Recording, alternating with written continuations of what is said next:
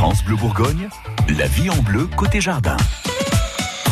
On plante des tomates ce matin dans votre magazine de la vie pratique. Nicolas Brune, vous êtes notre expert jardin.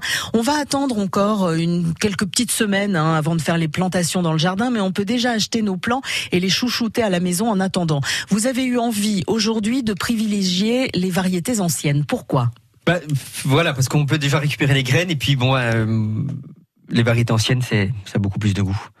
Euh, voilà, on va prendre euh, les variétés anciennes, il y en a vraiment euh, énormément. Donc on va les plus connus, les ananas, les russes, les landines cornues, la rose de Berne, de la rose de Berne, euh, purple calabash également qui est très bon, cœur de bœuf, euh, green zebra. Donc là on aura une tomate euh, tomate verte. Oui, mais alors c'est ça qui m'étonne, c'est qu'on a l'impression que toutes ces tomates, on les voit seulement depuis quelques années, euh, des jaunes, des vertes, des noires, alors qu'en fait c'est des variétés anciennes. Qu'est-ce qui s'est passé pour qu'on a arrêté? bah, Parce que souvent les gens bah, pensent qu'une tomate c'est rouge, rouge, et puis voilà, puis il y, en a il y en a qui vont mettre que des tomates rouges, puis d'autres qui vont mettre un peu toutes les couleurs. Euh, donc on a de l'ananas noir également, on a de la black prince qui est une tomate noire, black zebra également, on a de la blanche, on a de la golden cherry, on a de l'evergreen, on a des poires rouges, poires jaunes, on a de la miel du Mexique, c'est des petites tomates euh, un peu plus grosses comme qu'une tomate cerise, mais très sucrées, très très bonnes. La noire de Crimée, la noire russe, les oranges, les red zebra, donc c'est des, tomates à la, peau zébrée.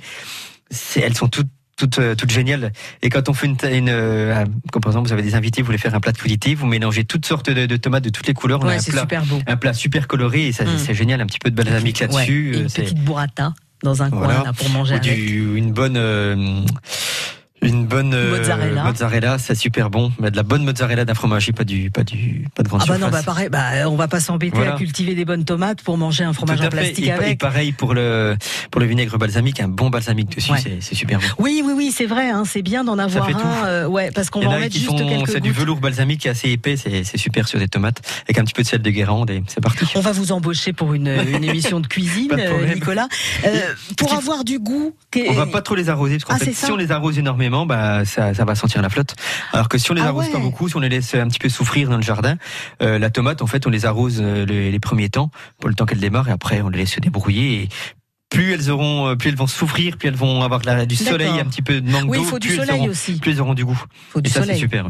Ça, euh, si on a un été sans soleil, les tomates, bof. Ça sera pas terrible. Il faudra bien les tailler pour pas qu'il y ait trop de feuilles pour que le peu de soleil qu'il y a arrivera bien sur les, sur les tomates. Mais bon, dans l'ensemble, c'est rare quand même les, les, années où on a des tomates qui n'ont pas de goût. Mais vive les tomates qui ont du goût et bonne plantation à vous. Les conseils de Nicolas Brune sont à retrouver sur euh, francebleu.fr.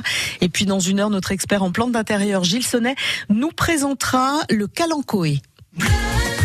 France Bleu Bourgogne.